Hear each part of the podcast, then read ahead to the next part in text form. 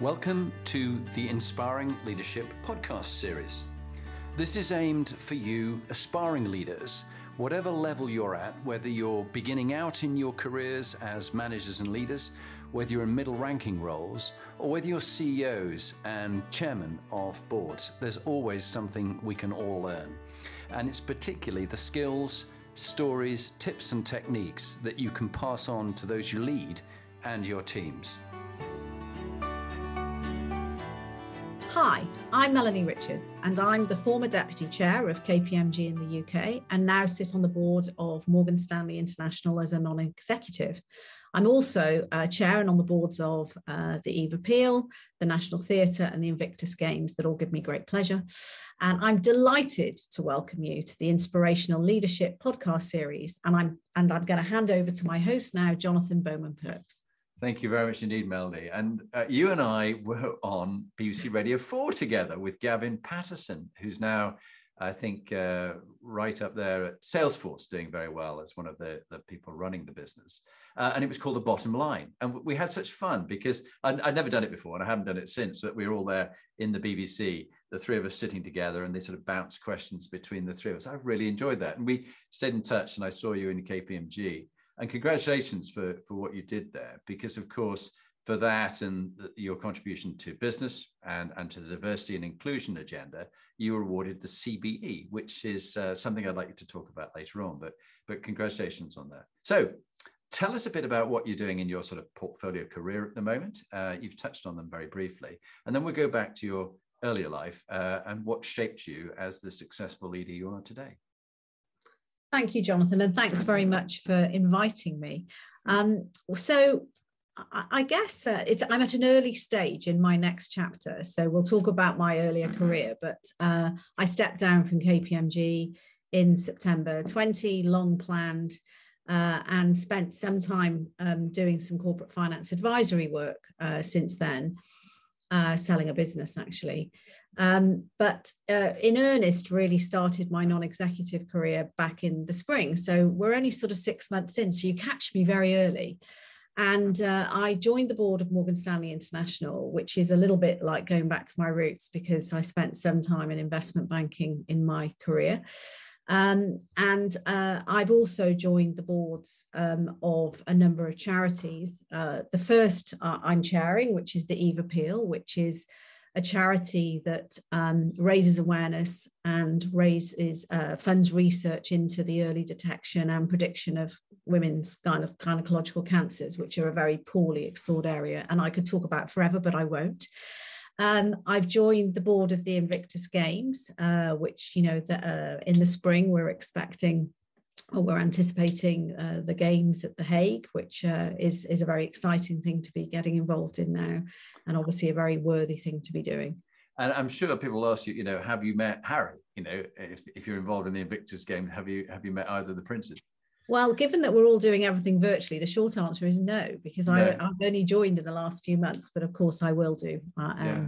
Very shortly. Yeah. And then, last but certainly not least, uh, I've joined the board of the National Theatre. Uh, and I think I was saying to you that um, I, um, when I received the call inviting me to join that board, it was a sort of you had me at hello moment. I didn't, you know, I didn't even have to think about whether I was interested. Um, theatre's been a part of my life for uh, since childhood. My my dad was a um, he was a lawyer, but he was also a musician and a very accomplished musical director uh, of a theatre company. And so um, it was sort of coming full circle. And it's funny how these things happen. And of course, I'm I'm enjoying that enormously. Yeah. Um, I'm also doing some coaching, um, and I've joined as an advisory partner, Manchester Square Partners, and and I'm starting to work with um, some entrepreneurs and some businesses that are at, at early stage, as well as uh, pursuing other non-exec opportunities. So quite a lot going on. Yeah, there is, and and fantastic. You talked about your father. Let's let's take us back to uh, childhood with your parents, and mm. you know to be the leader you are today with all the experience you have and all these different organizations you're helping and you're advising other people as well. Um, what shaped you as you as you were growing up? Who shaped you? Well, um, so I suppose where would I start? And I'd start with sort of describing a little bit about who my mum and who my dad are because I, you know, they they're obviously both huge, huge, huge influences in my life. And I mean, they had a pretty rocky start to their um, early married life uh, because my dad uh, was Jewish, um, and my mum, who is still with us, is a Catholic. And uh, as you might imagine, getting married in the 50s, um, that was sort of considered quite racy at the time and, and very difficult for both sets of families. Mm. Um, but, but actually, what it meant was that um, my parents sort of brought us up in an environment of huge, I guess, tolerance and um, willingness to, and you know, we had all sorts of, I guess, because of the theatre aspects of my dad's life and my, my mother was involved too. You know, we had lot a lot of difference, if I can put it that way, walking through our front door, but we never noticed it because that was how we were brought up, and um, and and that that has had a huge impact, I think, in in terms of of how I feel about people. Mm. Um, the other thing I'd say is that um, uh, my parents were both very generous and kind people, and um, and and I think those are things that I've taken into kind of I'd like to think into my everyday life um, as I've thought about, and maybe not as consciously as you know. It, it's one of those things you and I were talking about. Uh, you know, when we've talked about when we were on that pod, you know, the podcast when we did it together, you know, it, it's not until somebody starts asking you questions that you start to reflect on why you've ended up being the person that you are. And, and I, I would absolutely put the generosity and kindness that I feel are important things for me as things that my parents definitely instilled in me. Mm, mm. And, and all the different uh, business experiences you've had from when you left school just just touch on a few of the, of the journey so we can sort of see the, the, the stepping stones that you took so, so I suppose one of the one of the things that um, most surprises people about me is I didn't go to university, and um, I'll tell you a very brief story, and you can stop me if I'm banging on. But I, am Welsh. The other thing I forgot to mention is I'm Welsh and a very proud Welsh woman. Uh, my parents aren't Welsh; they're both sort of imported, and there's a whole background to them. But but that means that it makes my it's the one identity that I hold on to is my Welshness. And and if you know the Welsh you know that we're passionate about rugby. And yep. it, and you also know that that um, you know anybody can go to a rugby match and and be welcomed. And it's probably one of the friendliest places to go. Anyway mm-hmm. I was at a rugby match age 17 and uh, I was in a bar probably shouldn't have been. And um, and I I met two guys who were from um, NatWest doing recruitment, and one of them was a student graduate recruiter. I don't think they were meant to be recruiting in a bar, but this sort of and um, uh, one was a graduate recruiter, and the other was a school leaver recruiter, and. Uh, and this was back in the 80s and you'll remember we had the miners strikes and economically in the uk everything was a bit dire and people were coming out of university and not getting jobs with great degrees and so I chatted to these two about my dilemma. I wasn't, you know, I, there was nothing I passionately felt I wanted to study at university. Um, and one's was sort of highly encouraging of me going into university and then coming to into a banking career, and the other was saying, "Well, why don't you just get on with it now?" Anyway, um, without a single thought for my own personal safety, I um, shared all of my personal details and um, and it was in the days before mobile phones and emails. And and and onto my you know mat plopped at home a letter from them with a big bundle of papers with application forms uh, with a very nice letter which i wish i'd kept. Um, i'm not very sentimental about things and i i'm not a hoarder so i haven't got it. But um, uh, the letter essentially said, It was lovely to meet you, and, and, I'm sure you'll do very well, but here are the options and, and here are the forms. And I filled in the form and I went for an interview and I got a job without telling my parents and then announced it. And um, it went down really badly, um, particularly. Um, and uh, and and I don't think he actually forgave me till I was probably in about my mid mid thirties and seemed to be doing okay. Um, and so that was the start. And I joined NatWest as a graduate leaver. And I don't worry, I'm going to fast forward now. And I spent, I so broadly, I spent half my career in banking, uh, about 18 years um, in banking. And then I spent the remainder at, at um, at KPMG. Um, and uh, in banking, I did investment banking, corporate finance type work, advising companies on the raising of capital and debt and funding acquisitions and so forth. And then I sort of became poacher turned gamekeeper. KPMG decided that they wanted to, and a former colleague was setting up a debt advisory business inside KPMG. Uh, and um, I was sort of, you know, there was a, uh, there were there were three of us at the beginning, and now there's a much larger team of people uh, that were built there that are advising companies on raising finance. And then in the sort of last eight nine years of my career at KPMG, um, I variously sat on the board uh, and then ultimately became deputy chair of the firm in the UK. Yeah, and you had to stand in for the chair when he, poor fellow, got uh, COVID. I understand. I, I did, yes. I mean, I as I described to you, I, I had a very i had very much this was probably the, uh, the first time in my career that i had a plan and we'll come probably come back to that. But in september 19 i'd decided that i wanted to move into a new chapter and uh, was planning to sort of wind down during 2020 and then very unfortunately the chair got covid and um, the rest as they say is history. And i spent most of uh, 2020 winding up into uh, running a, a, large multidisciplinary firm. Wow, yeah, a lot of experience. I think it was General von Moltke uh, who was involved in the First World War and the Schlieffen Plan said no plan survives the first meeting with the enemy. But whether it's not the enemy, but you know, you can. I think it was Eisenhower said, you know, uh, plans are useless, but planning is essential. And uh, uh, he had he had two letters that he'd written. One was to apologize if D-Day was an utter failure, and it was all his own fault and the other one, if it was a success, to give all the credit to his commanders that worked for him, which I thought was a lovely way of, of doing it. Which letter does he does he you know does he send? Uh, and he'd mm. written he'd written both of them in the days when letters uh, needed to be written, as you found landing on your doormat from NatWest. Um, wonderful story. Thank you for that, Melody. And then um, proudest moments and darkest moments in your life, and and what you learned from each of them, because I, I know you're someone who does reflect on learning of everything that's happened to you. What would you share on those two?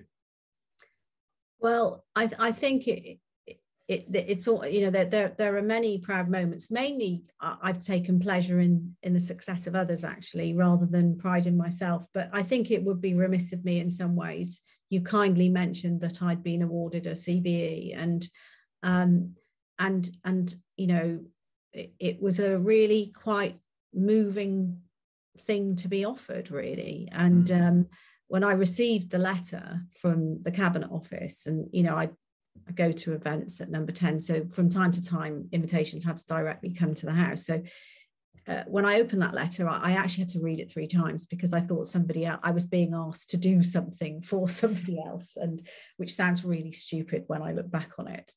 Um, but um, yeah, no, I feel huge pride in in in being recognized in that way and um, and hugely humbled. And i know people use that word and and you know it's a bit hackneyed but i genuinely you know you know knowing what others were doing i mean i i remember when i actually went to get the award and you know you're standing in a room with other people who have done some incredible things. There was a woman who'd worked in the health service during the pand you know this is pre-pandemic but with older the older generation. And um, had done some incre- made huge impact in her area. Um, and and I sort of when you're standing amongst people like that, it makes you feel even more humble about why you've been given it and what you've achieved. But yeah, that's probably my proudest moment. Yeah, and just staying with that one, it, it is so interesting um, the arrangements at the palace when when you go, and and I was struck. Um, so Steve Redgrave was getting his, and then there was, as you say, so many people, so thoroughly deserving of it. And you sort of think, who am I compared to these people? I was really struck by the Queen because she had no earpiece and she had the other people getting their awards before me. And then I went forward in my uniform and stood there and, and got my, uh, my MBE. Um, but she knew about me. She knew what I'd done, where I'd been. She had no notes to read and yet she had a great conversation with me for my minute that mm. I had, and, and, then did that wonderful shake, and then just gently pushes your hand away, which means it's time for you to go, rather than the people who cling on to her and won't let go.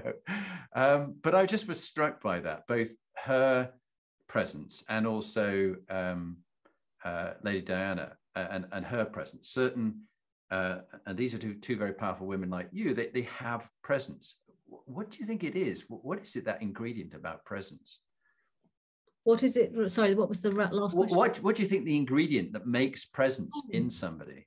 Well, do you know one, one of the things I, it took me a, a time to learn, I think, was that um, stillness mm. is, is, one of those things. And um, you know, I'm I'm quite a kind of an outgoing person, and I, I don't I don't I'm not suggesting that I've quashed my outgoing the outgoing bit of me, the expressive bit of me, but I think that um, and and I and I certainly wouldn't put myself up there with the Queen. I'm still learning, right?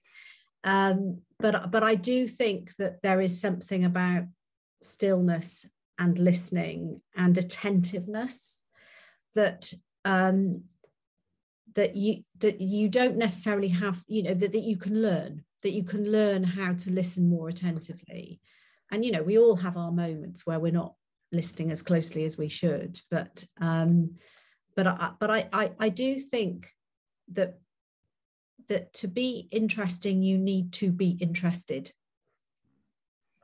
Yeah, definitely, definitely. No, uh, uh, that's lovely bits of advice. I've, I've written that down: stillness, listening, attentiveness, and to be interested in them. If like if you want to have a friend, you've got to be a friend. If you want to be trusted, you have to trust others. Um, I, I think that's very profound and, and clear. So uh, you were about to touch on some of the darkest moments, or pick, pick one out from among what I'm sure you have uh, a number of experiences. What would you talk about darkest moments and what you learned about yourself as a leader?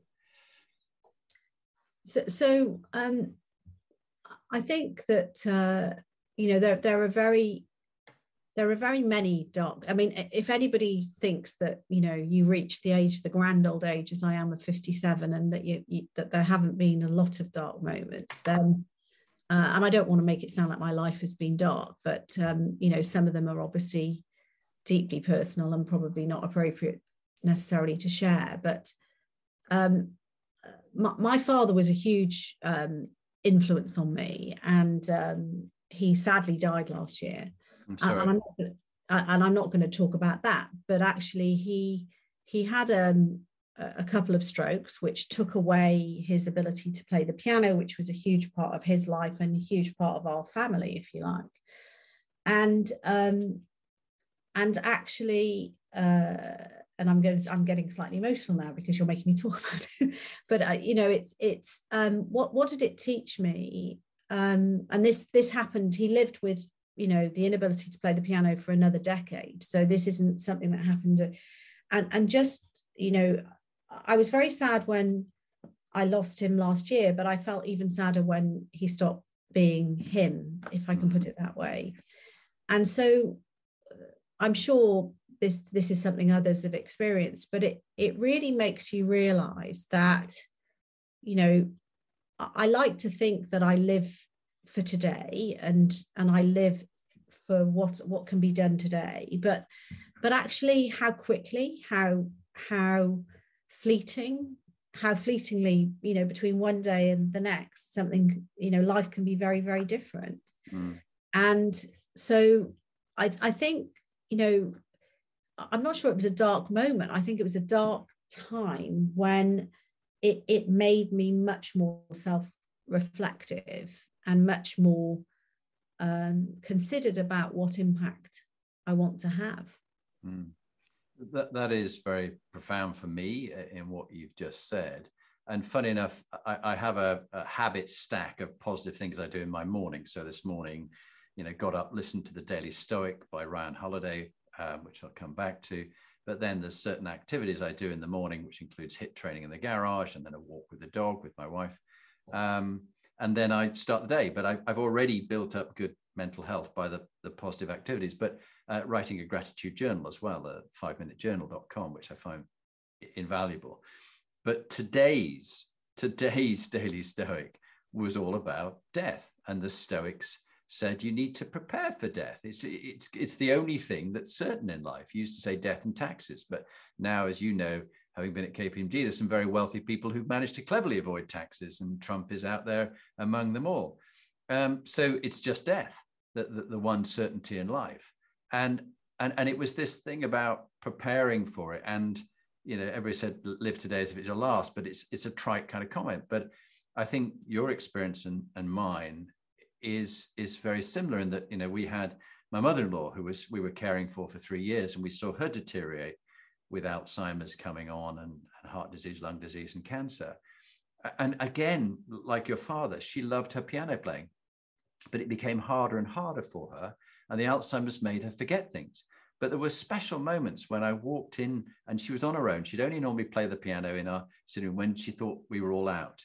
And i come back from dog walk and, and she was playing mm. music that she didn't have the notes there. She didn't have any of the music there. It came from somewhere that music she hadn't played for years, that it came back to her. So it's really quite bittersweet as you see people losing their mind with Alzheimer's, which is so common for so many and linked to what we eat and a whole range of other things which have an impact on us.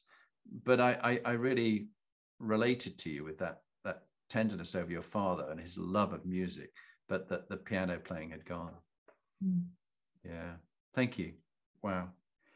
Well, let's cheer ourselves up a little and talk about and not get too too somber. Talk about um, all that you've learned now, and and you've you've been involved at KPMG and elsewhere in bringing on the next generation. Of, you're very interested in leadership, development, diversity of people, and drawing them on. What bit of advice would you give to your younger self if you met Melanie, when you were 16, which is also relevant for other young people who are starting out. Uh, maybe they're not in a pub meeting a, uh, a talent scout, but but what, what, bit of advice of do this, but don't worry about that? What, what would be your advice to yourself, which might be relevant to others? So um, I know sometimes a lot of people say, "Oh, I would have said yes more." Um, I don't. I don't think anybody would accuse me of not saying yes enough, but I do think um, that I would have probably been, uh, I'd have taken a bit more risk. I, I think that that there have been, and don't get me wrong, it's not that I've taken no risk, clearly, but I, I just think that there are moments where I've hesitated when I should have just leapt in to something. And um, uh, and look, I, I, don't regret. I mean, the, you'll have heard the way I describe my career. I, I, haven't actually worked for lots and lots of different organizations. I mean, in a 40 year career, I've worked for th- three organizations really, uh, which is, you know, unheard of almost today.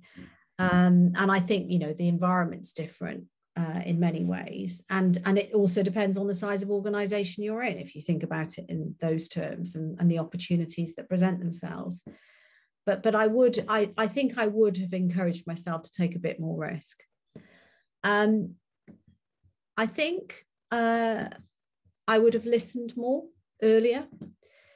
So um, I'm a much more, and I think it depends on your personality, but I'm a much more conscious listener now. And that suggests that I didn't listen at all, which which I would hate to give you that impression.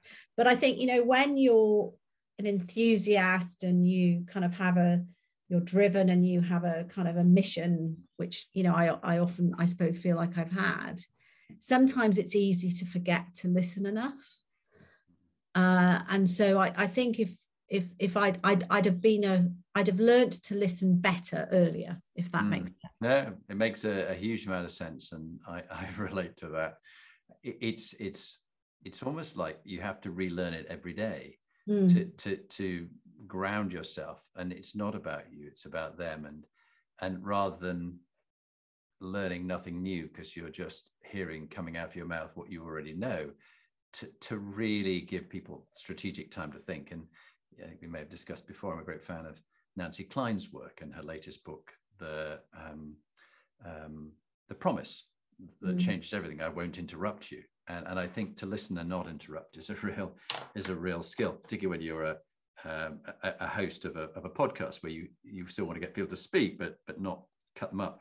Let's go around um, next the Inspiring Leadership Compass. That that was just a, a, model that my wife Lee and I um, found over the years from our experience in interviewing people. seem to have some resonance about what creates high performing leaders and teams. And you certainly have spent your time looking at helping people to be like that. And that's the work you've done.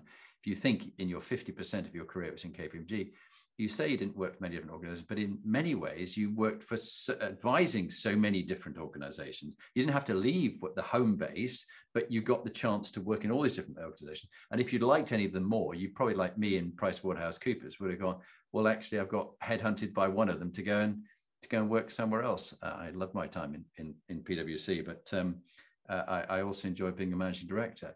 Um, so so thinking about the first of uh, the eight sort of principles is moral quotient. You know, your values, your principles, your integrity, what you will do and what you won't do. I think it was Oscar Wilde who said a lady or a gentleman is someone who knows what they will do as well as what they won't do. So, what are your top three principles or values that you live by, and and why are they important to you? Well, I, I touched on them at the top of this conversation, and I think kindness is grossly underrated. Mm. And particularly, I think actually during the pandemic, we've seen a lot of discussion around the power and value of kindness. And, and sometimes I think kindness is wrapped, put in this wrapper that it's somehow a bad thing because if you're a leader, you should be decisive and forceful and pushing forward and so forth. But I see kindness in, in very many different ways. And, and, and I guess the way which I think about kindness is sometimes delivering difficult messages to people is the kindest thing you can do, mm. But the most difficult thing to do.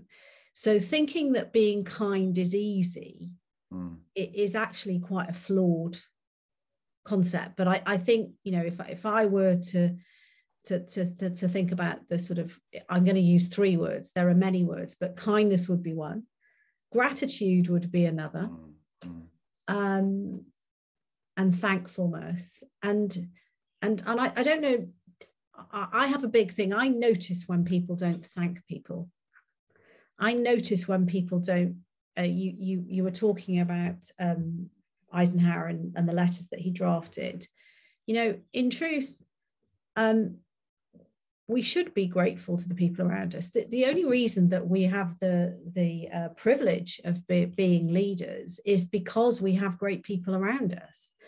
And to forget to, to even thank them or put at the core the question of, of how we show people that we appreciate them. But again, you know, I also think there's a there's a more difficult side to that, which is, you know, being honest with people when when when things aren't right. Yeah. And then the the other one well actually i'm going to have two more is that okay of course yeah. okay so um I, I, I limited myself to three and then instantly thought of a fourth so um uh the other would be courage mm-hmm. um and i sort of touched on that uh when you asked me what advice would i give and and i mentioned risk taking and and i think that um it it, it let's not confuse courage with um, having a singular point of view mm. but having the courage to take different points of view but but you know at the end of the day decisions have to be made and you know the, the buck stops with the leader ultimately mm. Mm. so i think courage is important and your fourth forgiveness forgiveness yeah say about that so um I think my younger self would have said the world is a quite black and white place. There's right and there's wrong. And what I've discovered, and I think the beauty of age is you discover quite how much grey there is, which doesn't mean that you know there is there isn't a right and a wrong way. I'm not. I don't want people to think that I I don't believe that there is right and wrong, but I also believe that you know the things that that you do at one point in time or decisions that you make may not be appropriate at, at another point in time and i think i think forgiving people for not getting things quite right is quite an important quality. Mm. uh, but understanding but but also no but from that we all have to learn. So yeah. so it isn't just forgiveness oh well let's forgive everybody. It's forgiveness in circumstances where uh, we we can see somebody has learned from the experience. And and how on earth are people going to learn and take risks if they can't be forgiven yeah right? I, I, so agree and, and uh, the, the, previous podcast was with um, daniel bernard who's in israel. He's a very successful investor and, and uh, entrepreneur uh, particularly in the sports field. But he said as he grew up similar time um, he was quite arrogant uh, in his own term that he believed that everything was wrong and he was constantly pointing out where things were wrong and, and this should be done and that should be done. And i remember as a young officer in the army i was convinced that the generals were all incompetent and i knew much better about how to run the british army at the age of 24 as a uh, as a young lieutenant or a captain i mean of course like, you did what, Jonathan. What, of course and of course i did you know I was right. but but he said that one of the shop, one of the uh, stewards uh, working in the factory he was in said, you know, th- there is no perfect world. We don't live in a perfect world. Just get over it. Mm-hmm. And I think mm. this sort of sort of acceptance, not that lower standards, but just accept the way things are. And I think our health gets affected because this is how things are, but this is how we want them to be, and they're not the same. And, and we often rail against it. And sometimes people make themselves mentally ill because they can't make the transition between what is and what they hope it'll be. So I think you raise a very good point. Thank you for those, those four kindness, gratitude, courage, and forgiveness. Moving on nicely to the next one, PQ, meaning and purpose. You know, Dharma, calling, vocation. Melanie, you know, in what you've done and what you continue to do, what gives your life meaning and purpose? Why do you do the work you do? I just like helping people. Mm. I, and, and I, I use the word people, but I, you know, you talked about, you know, my, my advisory career and you're right. You know, I work with lots of different companies, lots of different personalities, lots of different people. Um, and in fact, you know, I spent uh, the financial crisis helping to restructure businesses, mm. which isn't much fun sometimes, right? You know, it's tricky, it's difficult, difficult decisions have to be made. But at, at the core, you know, I always believed I was there to help others and support, help and support others. And so, and, and again, you know, these are, are concepts that that sometimes are associated with softness and weakness and you know um, but but actually for me you know they give me great joy apart from anything else but also um, sometimes helping others requires doing difficult things. Yeah. You know, I I um I always remember uh, I was speaking at an event um, um, in Birmingham at the University of Birmingham, and and they'd invited me to speak about uh, culture and values. And um, and uh, what I hadn't, you know, this this is a lesson, another lesson. Be sure you know who your audience is going to be, and um, they it was an open invitation so people from the public could come etc and it was in a lecture theatre. And anyway there was this guy who'd arrived. He was poor hearing uh, the induction loop wasn't working and so i'd approached him and said look you know how can i help and he said well i can i said can you lip read and i said okay well normally i wander around for and talk all over the place but i'll try and talk at you and so I thought I had a friend in the room. Let's put it this way. Very grateful, etc. Anyway, q&a comes his hand shoots up you know i think oh my friend i'll, I'll start with him. His question was you know how can you sleep at night when you've been involved in restructuring so many businesses and have been he pretty much said personally responsible for you know huge numbers of job losses in the uk Ewan, etc and and and you know it was the, the reason the question was easy to answer was because I knew what my purpose was. And my response to that was yes, I have had to help companies make some very difficult decisions and choices that have not necessarily resulted in great outcomes for everybody. But what I do know is that that that there are in order to save some but not all we had to make difficult decisions and and and and you know you may not see it but I know, and I know in my heart that I was helping a group of individuals. And those individuals I know all had families and you know personal situations, etc., that I never lost sight of, never lost sight of. But but you, you have to keep in perspective the totality of what was trying to be achieved. That that is so interesting and resonates in a personal way in a family story that uh, my grandfather uh, and his brother ran mills, um, woolen mills in in Calderdale in, in Yorkshire. And they were Quakers, uh, and therefore they looked after the education and the health of their of their employees, and they often where they provided housing. But in the the First World War and the Second World War, uh, and they also did some. Uh, they brought some cotton in from abroad, which they also uh, used on the mills.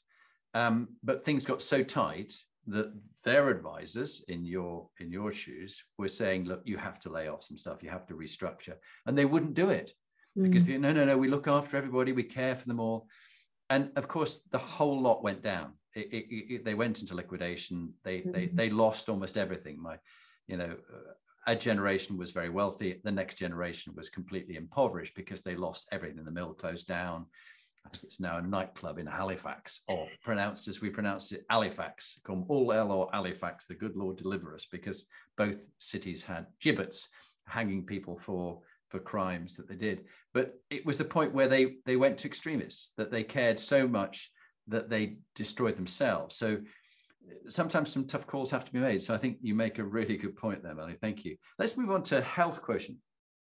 Um, in a job like yours and all the pressures that you have as deputy chair of KPMG and all the decisions that made, and particularly when you're dealing with really what is actually quite toxic times. I, I know some of the CEOs I've been with uh, involved in restructuring and mergers and acquisitions got so physically ill because of the cortisol and the adrenaline all the time. What have you done? You look in great health. Uh, what have you done to keep yourself mentally and physically healthy? If there were a couple of tips that you give.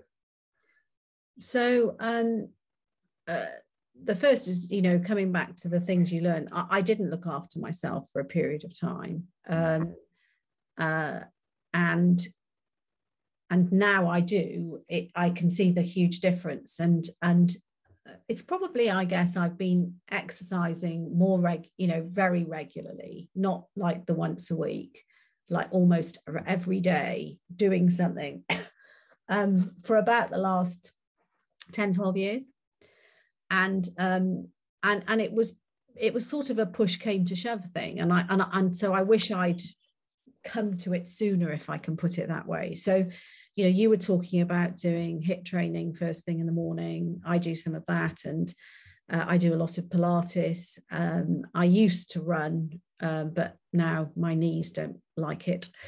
Um, and uh, you know, the the, the physical. I the biggest thing for me is if, if you know you ask for younger advice for young you know my, to my younger self i wish i'd exercise more. And of course one of the challenges was that i had young children so i've got two boys. And um and i think i didn't allow myself enough space that for, to look after me if i can put it that way. So you know there was the work there was the kids um and um and, what I realized was that actually the invest that the investment in time of reading a book or reading the FT, it's actually all it's as important to invest in making even if it's 20 minutes or half an hour to physically do something, whether it's go for a walk or whatever else, has been hugely important. Yeah, and and building on that, I've just uh, been reading. Uh, I'm dyslexic, so I probably read about, uh, listened to rather than read, but it's my version of reading about 200 audiobooks in the last three years. I've just become a, almost obsessive. My my wife sort of teases me at time because I want to learn to have the knowledge to, to share with others. And I particularly had a bout of about 30 books on health and well-being, the microbiome. And, and one of the things that uh, struck me in a book I read recently, uh, food, WTF should I eat? um, what the heck should I eat? Perhaps we should say that uh, mm-hmm. by Dr. Mark Hyman, uh, which is very interesting, and I commend it to you and others listening. It is that he said, you know, one of the is, is uh, care for the uh, the liver and feed the gut, um, but that you can't exercise your way out of a, a bad diet of sugar, carbohydrates, and refined flour. You know, you just you can't exercise. However much you do, if you if you if you if you're a sugar junkie and you have lots of the white death, you you're not going to be well. And, and I just wondered what what you've done also to to look after not only yours, but you've got two boys and your husband. You, your diet for everybody. Uh, uh, what's been your experience over the, the years? Well, um, again, not a great role model on that front um, because I'm I, I I'm I'm a sugar junkie who has to keep it under control, mm. and um, so uh, you know I go through patches of of uh, so so the good news for those on this uh, on this podcast listening to this podcast is uh, you've now you've now hit upon my you know absolutely you know worst part about me is I would eat loads of sugar and anybody who knows me knows I love a bag of Haribo um, which uh, sorry no advertising of course and so um, but uh, you know I have to very very consciously contain it mm. absolutely consciously contain it um, luckily for me I don't do the cooking my husband does all the cooking thank God because he's a really good cook um, and I'd like to think we are pretty healthy eaters, aside from the sugar thing. Um, you know, I don't, I, I do watch how much carbohydrate I'm eating, and I do watch um, that I'm getting fish and meat and all protein and all of those other things. Mm. But I don't have a kind of magic kind of uh, formula, so to speak. Yeah. Um, but I do do fasting. Yes, I, am an um, intermittent faster. What, how yeah. many hours fasting and how many hours eating? So I try and I try most days not to eat for 12 hours. Um, so, you know, sometimes I get up to 16. I try and do a couple of days where it's sort of closer to 16. Um, the thing that I find that that I find that that that was helpful for was because I was doing a lot of breakfast, lunches, and dinners. Mm. You know, meeting people. You know, that was part part of my job was to meet clients and people and very often it involved food and and entertainment yeah um uh, i hasten to add very you know i uh, I, one thing I don't have a particular issue with is drinking. I don't think because, or don't get me wrong, I like a drink, but I'm very capable of not drinking for days on end. Uh, you know, it's one of those things that if it's if it's it, with a meal, fine if if not then i you know it's neither here nor there and and, and i think also helped by the fact that my husband doesn't drink uh, yeah. now he's not been drinking for 12 years so we don't drink at home and so so yeah i mean i, I do think alcohol can be quite damaging in the sense yeah. of you know the kind of the thing to go to and everybody has a relationship with alcohol that's different but yeah yeah i try and i try and for those who have seen me with more than one glass in me, you will know that I do like a drink. But um, I, I can have, as I say, I think being capable of not having something for days on end is quite a good discipline. It, it certainly is, and and I, I have joined you with that. I, you know, brought up in the army where you know, I remember at sixteen, you know, they tried the Duke of Wellington's regiment tried to force sort of five or six pints of beer down me, you know. And I just I just thought, really, is this what the machismo is? And these guys these huge beer bellies, and so that's what I aspire. I don't I don't aspire to be like that. So yeah, I, I occasionally do like a, a drink, but I can happily go without it. And my late brother David and my brother Graham have both given up completely. Um, and and I, I am pleased you talk about the intermittent fasting or what they call time restricted feeding or time restricted eating because I've again researched a lot around this and the circadian rhythm. And um, I, my wife and I, Lee and I, now do 16 hours of fasting and eight hours of eating. And the reason I've gone, I, if we're on holiday and you've got to have a breakfast in the hotel, I do the 12 12 like you. But uh, I do know that that generally most of the year I'm 16 hours of fasting because in hours 12 to 14 you get the ketosis which feeds the, the brain with burning up certain uh, fats, which is very good. And I find my brain super clear in that stage of hours uh, 12 to, to 14. But then 14 to 16, which is so important after David's death of cancer, is is that's when you're breaking up the cancer cells and generating new cells. So anything you can do from 12 to uh, 12 to 16 hours is, is really 14 to 16 hours. Mm. It's really beneficial. Um, so thank you for that. Um, uh, on to quickly fire through a few on EQ, CQ, RQ, BQ, and LQ. Let's go for EQ. What's what's your top tip for um, good emotional intelligence? Well, you've got that that, that it's got to be listening, hmm.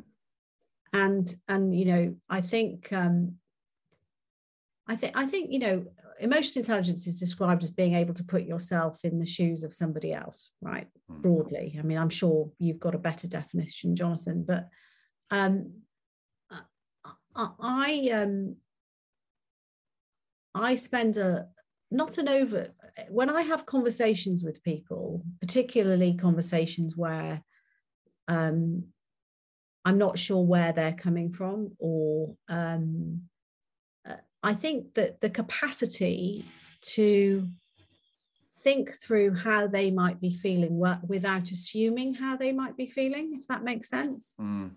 is is very is key.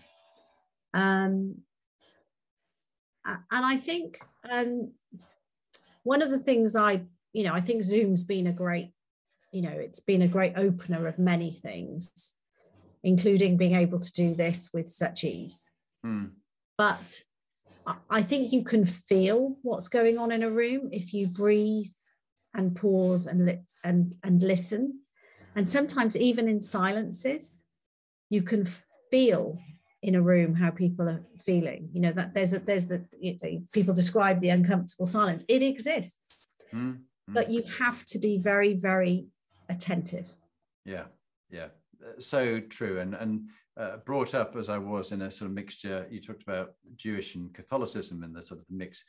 Mine was uh, sort of uh, Church of England and Quaker, uh, sort of family of four generations of Quakers, and that they would have a meeting house room with no vicar or whatever, just everybody there in a sort of circle.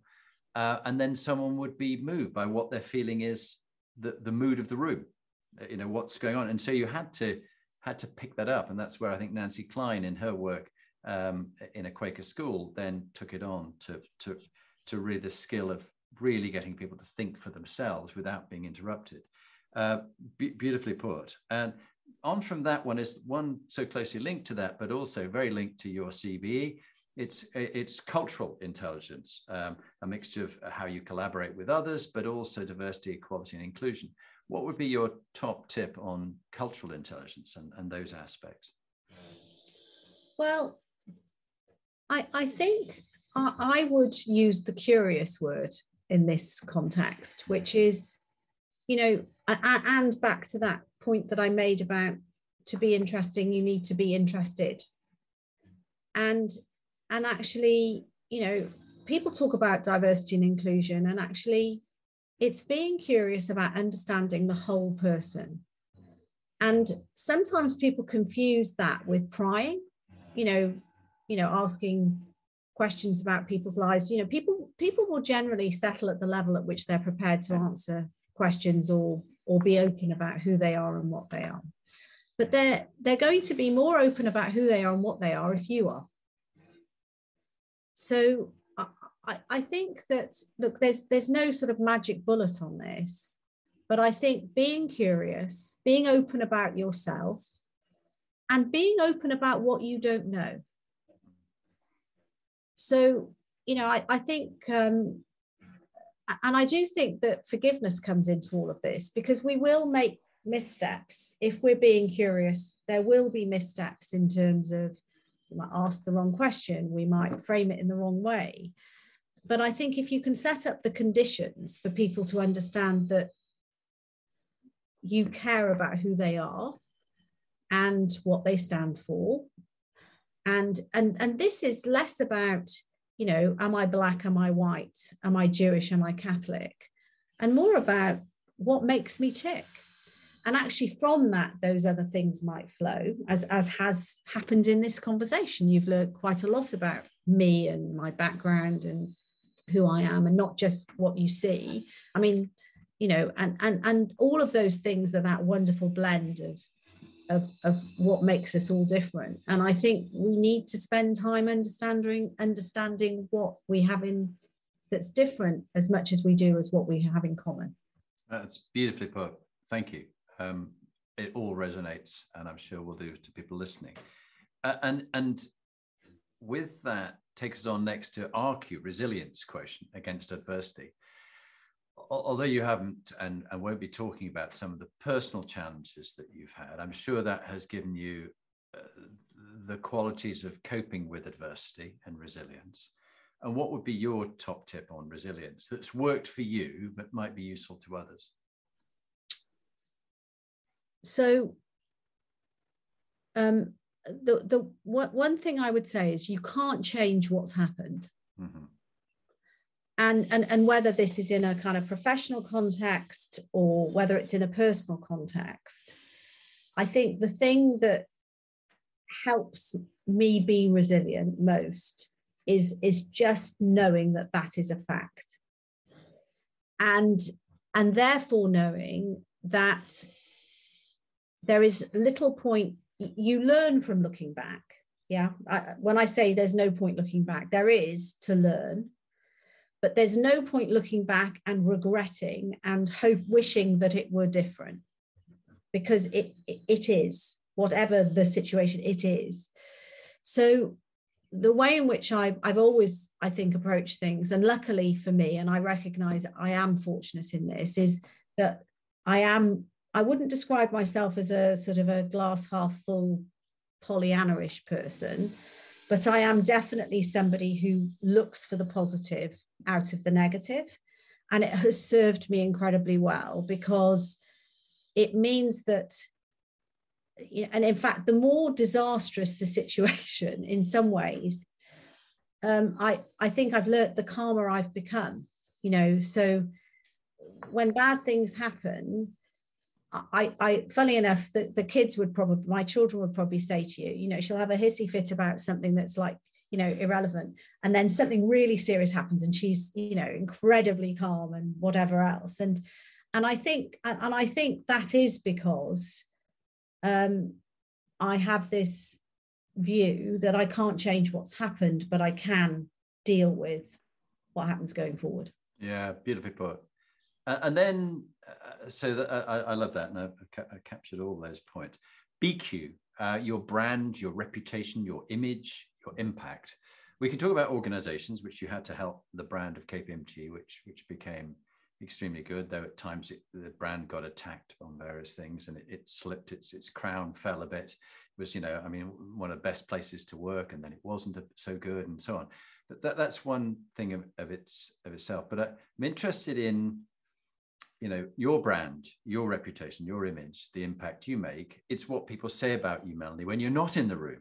So, you know, you're now in a business where you do things like 360. What have you found the value of things like 360, where you really get the honest opinion from a variety of people or their perspective? It might not be the truth, it may not be fact, but it's how they feel about you or the leaders you coach.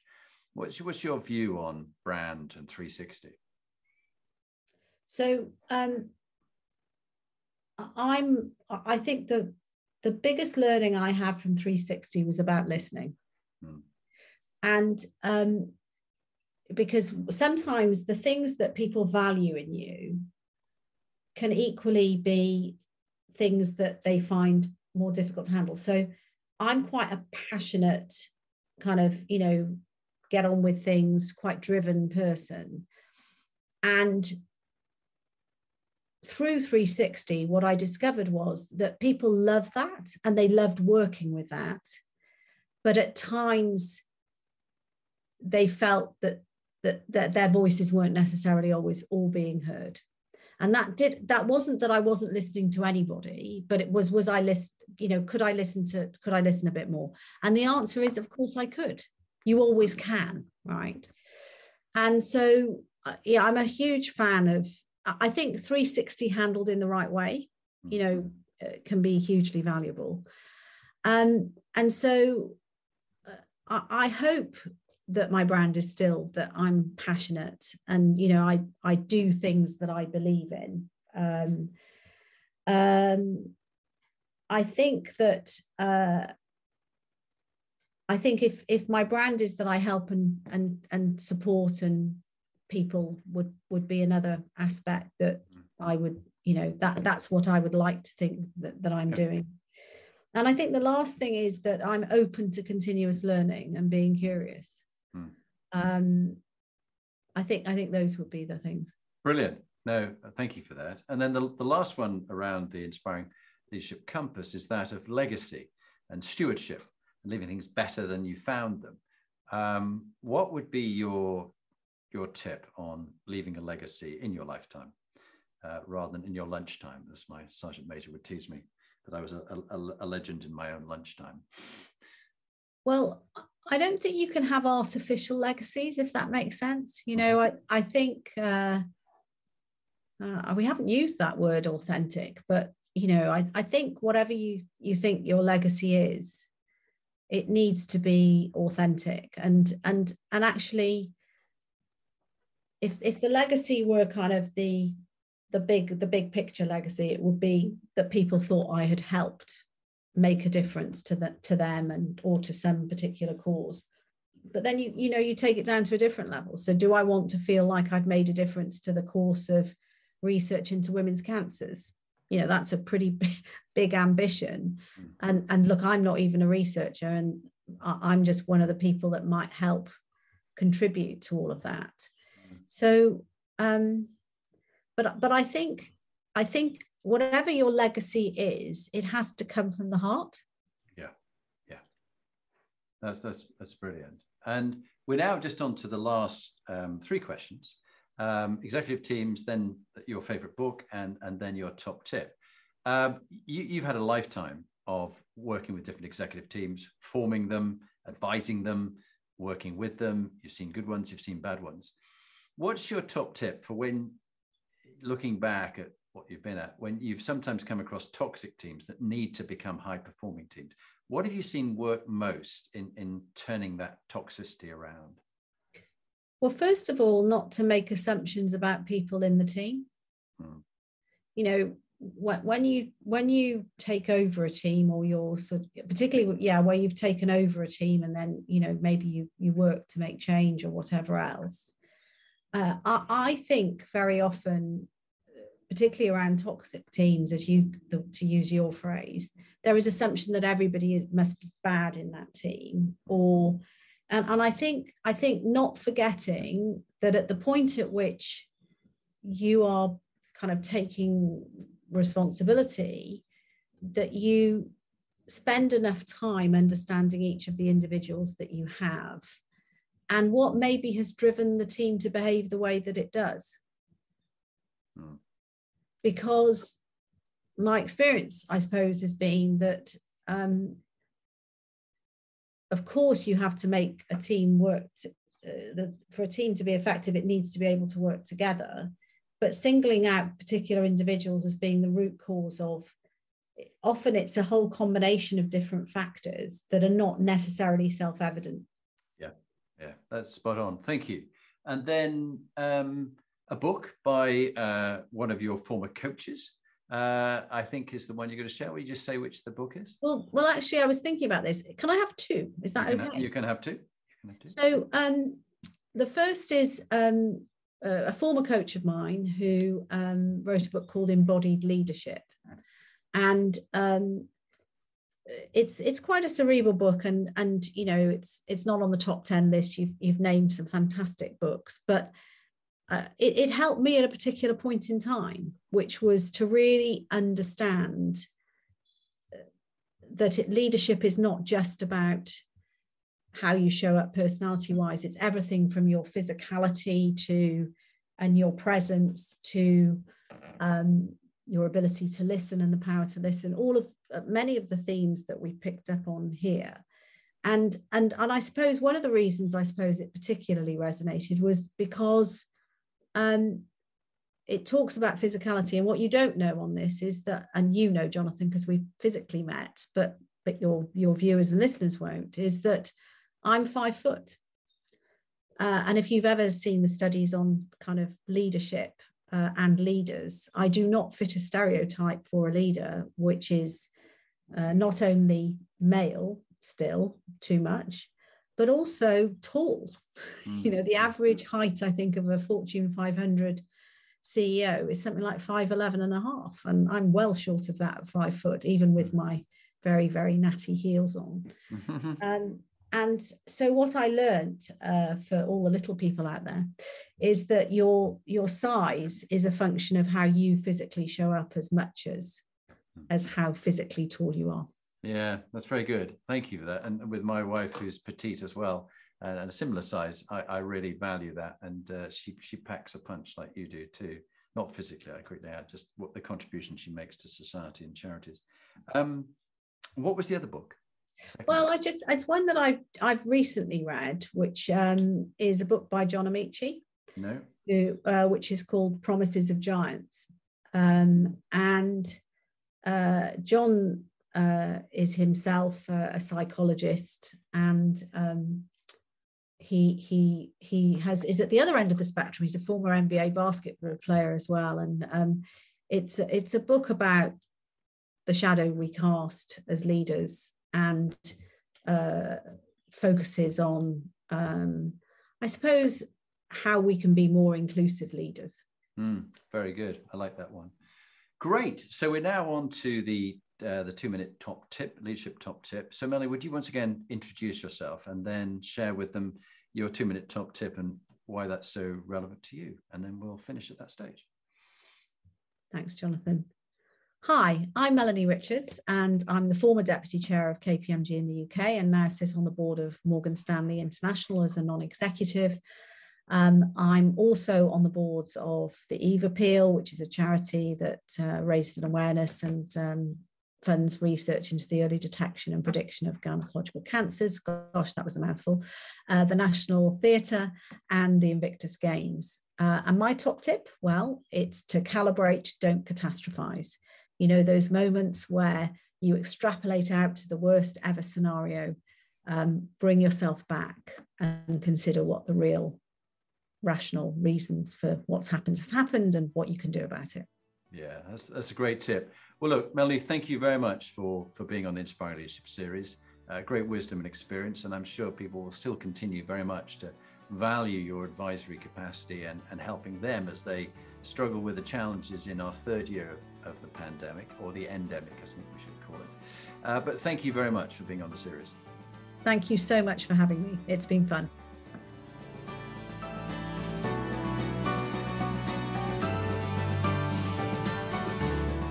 So, now you've heard from one of the inspiring leaders that I've interviewed, what are you going to do next? If you want to get some more free material, go to my website, jonathanperks.com or follow me on LinkedIn, Jonathan Bowman Perks. And there you can get access to my books, uh, Inspiring Leadership and Top Tips for Inspiring Leaders. But if you want to actually do something about being a leader and constantly improving your game, raising your performance, get in touch with me about coaching you or one of your team that you want to raise the game for them. It's got to be people who want to be good to great, not people who you're trying to fire. And if you're looking for a motivational speaker, get in touch. Or if you want me to work with your team coach, I would be delighted to help you.